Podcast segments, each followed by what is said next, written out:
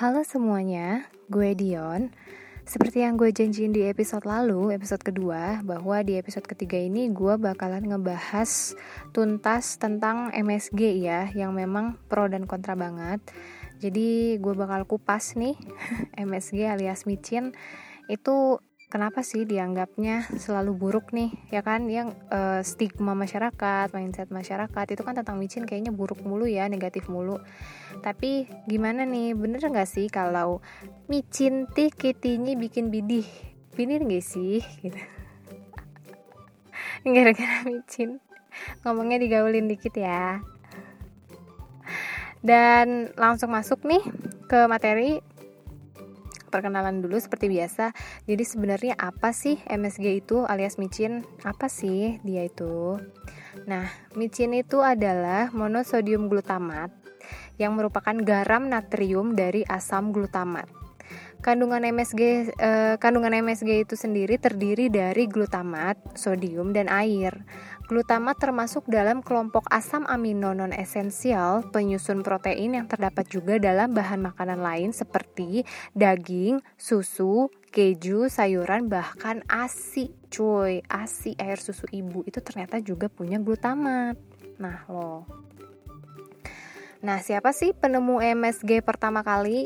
Nah, pertama kali MSG itu ditemukan oleh profesor kimia Jepang bernama Kikunae Ikeda dari Universitas Tokyo pada tahun 1908.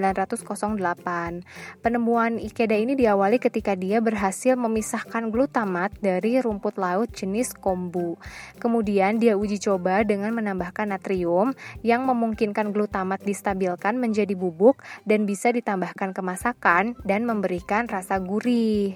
Jadilah monosodium glutamat dan membuat si Profesor Ikeda ini menjadi orang kaya raya cuy. Secara ya penemu pertama.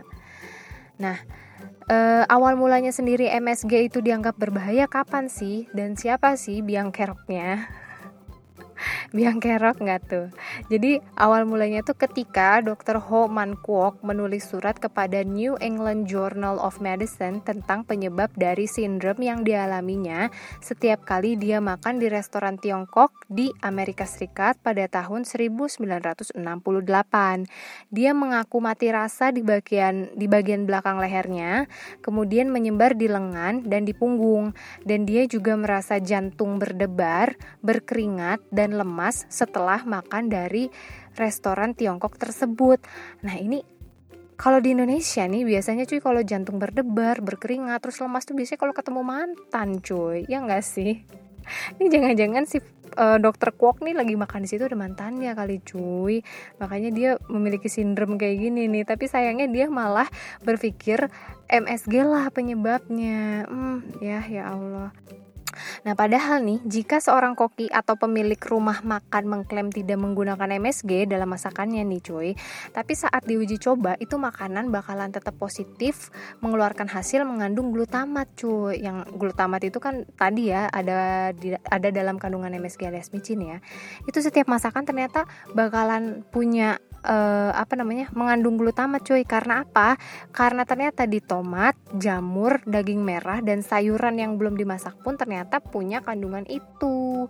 Nah jadi setiap makanan tuh ternyata punya cuy. Nggak cuman belak-belakan MSG doang gitu kan.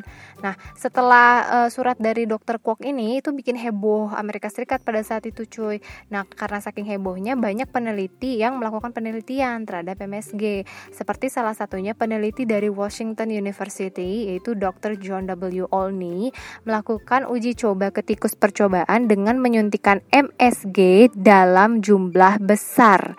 Dan dia itu menyuntikannya di bawah kulit tikus yang baru lahir. Nah, uh, uji coba tersebut menyebabkan kelumpuhan otak atau ada beberapa jaringan yang mati di dalam otak tikus itu. Dan ketika tikus itu tumbuh, pertumbuhannya pertumbuhannya itu ada yang terhambat, ada yang obesitas dan dalam beberapa kasus ada yang mandul. Nah, belum puas sampai di situ, Olney juga mengulangi studinya pada bayi monyet dan mendapatkan hasil yang sama. Ini si Olney kenapa sih uji cobanya tuh kok pada bayi-bayi binatang gitu ya? Gak ngerti deh. Nah, tetapi karena memang banyak peneliti yang melakukan penelitian juga nih, ternyata ada 19 peneliti lain yang tidak mendapatkan hasil yang sama dengan Olni cuy.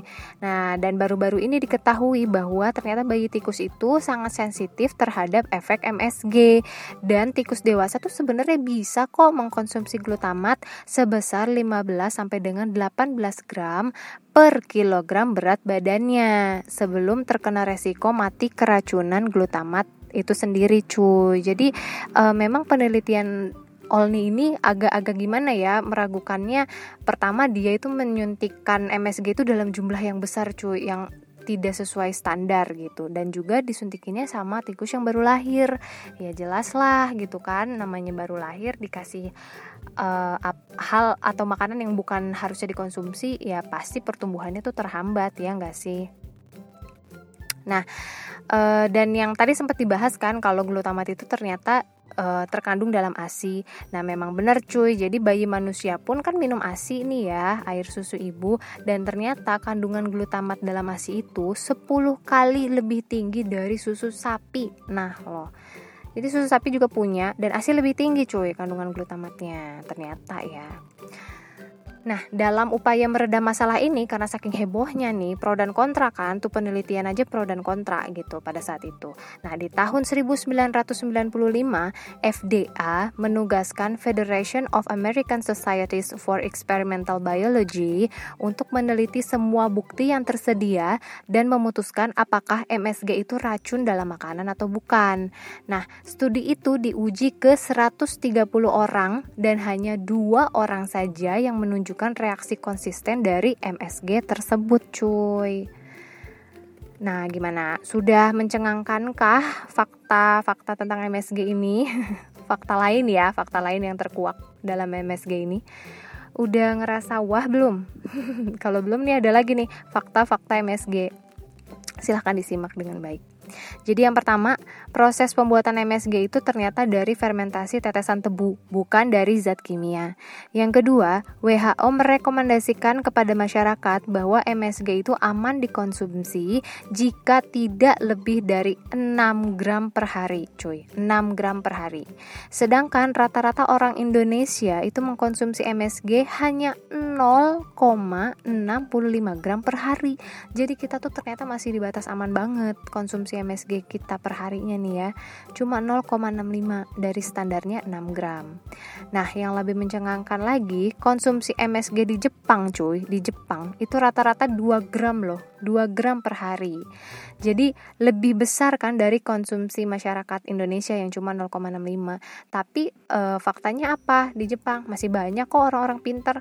Ya lu tau lah cuy Jepang bisa nyiptain robot segala macam teknologi maju lu tahu orang Jepang tuh terkenal pinter-pinter ya nggak sih dan ternyata mereka mengkonsumsi MSG 2 gram cuy per hari lebih besar dari kita Nah, terus fakta yang selanjutnya, MSG itu ternyata mudah larut dalam tubuh dan dapat dimetabolisme dengan baik di tubuh kita.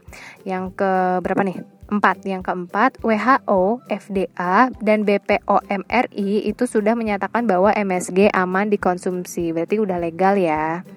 Dan fakta terakhir, kandungan natrium dalam MSG itu ternyata lebih sedikit dari garam meja cuy.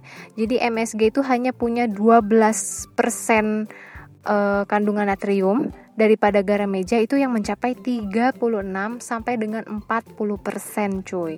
Dan lo tahu sendiri kan kalau kebanyakan natrium gitu bisa memicu hipertensi atau darah tinggi. Bahkan dalam beberapa kasus ada beberapa dokter yang menyarankan ke pasien hipertensinya yang memang disuruh diet e, garam ya ke makanannya, itu malah disarankan untuk pakai MSG. Jadi karena karena kan rata-rata uh, yang menderita hipertensi itu kan orang yang sudah lanjut usia ya kan sih orang tua. Nah orang tua itu kan nafsu makannya kadang sudah berkurang. Kasihan kalau dikasih makanan yang harus dikurangin garam berarti kan hambar ya enggak sih? Ya pasti kan susah makannya. Nah makanya ada beberapa dokter yang nyaranin pakai MSG aja asal sesuai dengan standar tadi ya. Pasti kan dokter juga nggak sembarangan pakai aja micin gitu. Ya enggak dong cuy. Pasti kan uh, dikasih apa namanya saran dong gitu. Nah itu tadi uh, pengungkapan sisi lain dari MSG alias micin yang kitinya bikin bidih. Winir gak sih gitu ya. Tapi kembali lagi ke kalian nih gimana nanggepinnya setelah denger apakah kalian akan jadi micin lovers generasi micin gitu kan? Atau kalian tetap dengan pola hidup sehat yang nggak mau makan micin gitu? Atau biasa-biasa aja dari dulu standar-standar aja sih gitu. Makan micin kalau makan bakso doang atau mie ayam gitu. Ya bebas lah ya. Kalau gue juga uh, maksudnya kaget sih kaget cuman maksudnya lebih ke ya melonggarkan stigma buruk terhadap si micin itu sendiri sih. Oke okay, cukup sekian pembahasan dan uh, apa namanya pengupasan tentang sisi lain dari si micin. Sampai jumpa di episode selanjutnya. Thank you so much yang udah dengerin. Dan dadah bye bye